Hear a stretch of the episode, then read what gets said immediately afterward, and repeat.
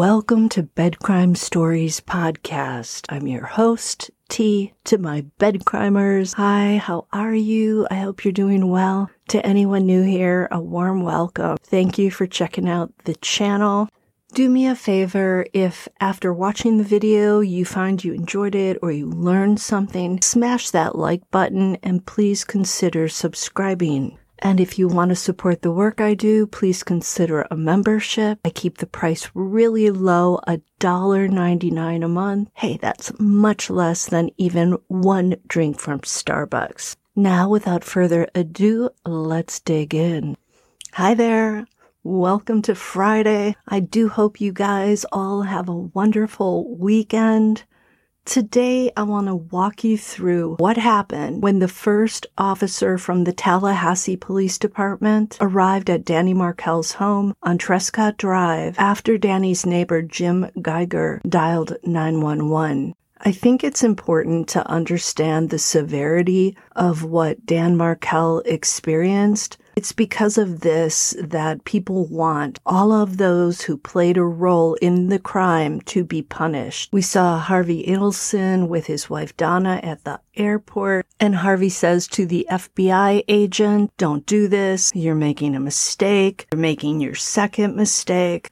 Well, it's quite clear that the only mistake that was made in this case is that Charlie Adelson, likely Donna too. I say likely because she hasn't been convicted yet.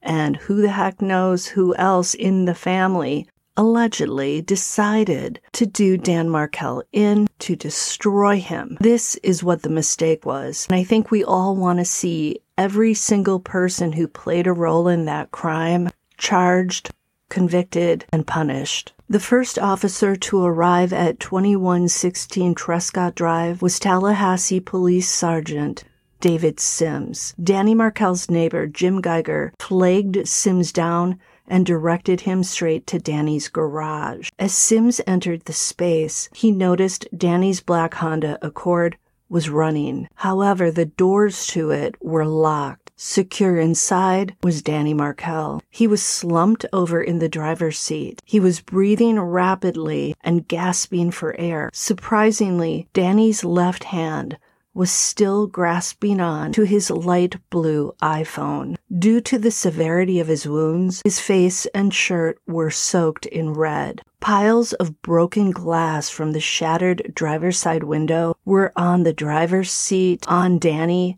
and on the floorboard. Sergeant Sims carefully stuck his arm through the shattered window to unlock the car. Sims then entered the Honda through the passenger side. On the passenger seat, there was a white towel. A large, deep red spot had seeped into one of its corners. That likely was Danny's towel from his workout at the gym that morning. Sims reached over to pull the keys out of the ignition. This is when he spotted one half of Danny's broken eyeglasses. In the glove compartment, Sims found Danny's well worn leather wallet. It contained $68 in cash and 20 credit cards. A lot of credit cards.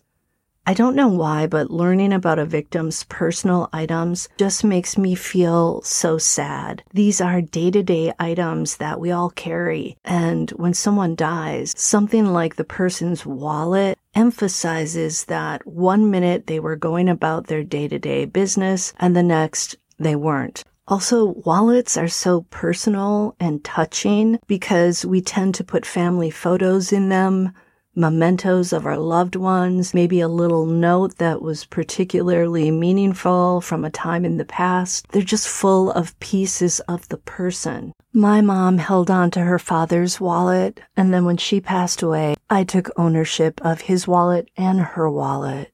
Am I crazy? Do you guys also have this sentimentality about the wallets of people we've loved who've left us? In the back seat, was Danny's Dell laptop computer in a black bag. Once EMTs arrived, Danny was bundled up and taken to the hospital. This is when officers used his keys to enter the house.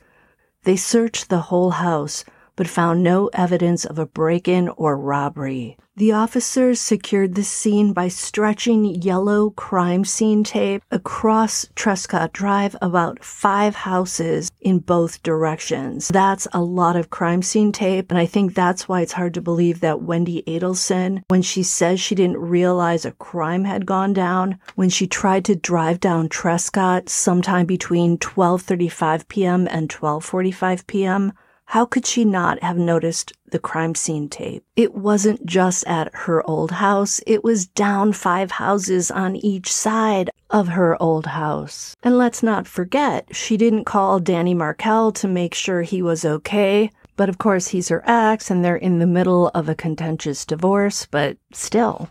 She also didn't call the daycare to make sure that her kids were okay. Yes, she knew they were supposed to be there, but wouldn't you want to double check when you see crime scene tape? She didn't do that. At the hospital, a forensic specialist was documenting Danny's injuries. There were two distinct wounds to his face. One was just above the tear duct of his left eye, near the bridge of his nose. The second was on his left cheek, below the opposite corner of his left eye. There was also gunpowder residue across his left forearm. During the autopsy the next day, the medical examiner removed two 38 caliber bullets from Danny's head. The medical examiner concluded both had been fired from just 18 to 24 inches from Danny's face. The one from the cheek injury was actually lodged in the soft tissue below his left ear canal. The medical examiner was certain that Danny was still conscious after being struck by that first projectile, and this is because he reflexively raised his left arm when that first object struck his face, along with a shard of glass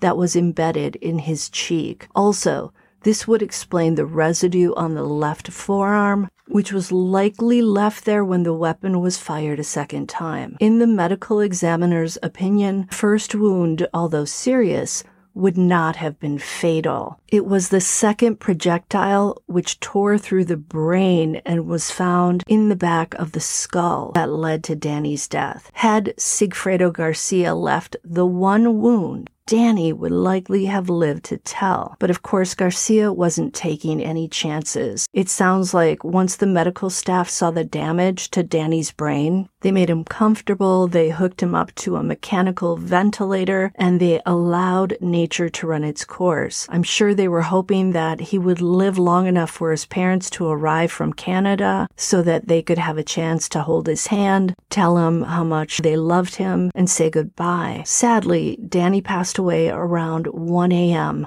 long before his parents were able to arrive. And actually, I made a mistake there. His father, I believe, was in the US at the time of the crime, but he still wasn't able to fly there fast enough to say goodbye to Danny. I think these injuries really drive home how heinous and egregious this crime was. By the way, did you know that Katie Magbanua also dialed Harvey Adelson's phone? I'll tell you about that in another video. Until the next time on Bed Crime Stories.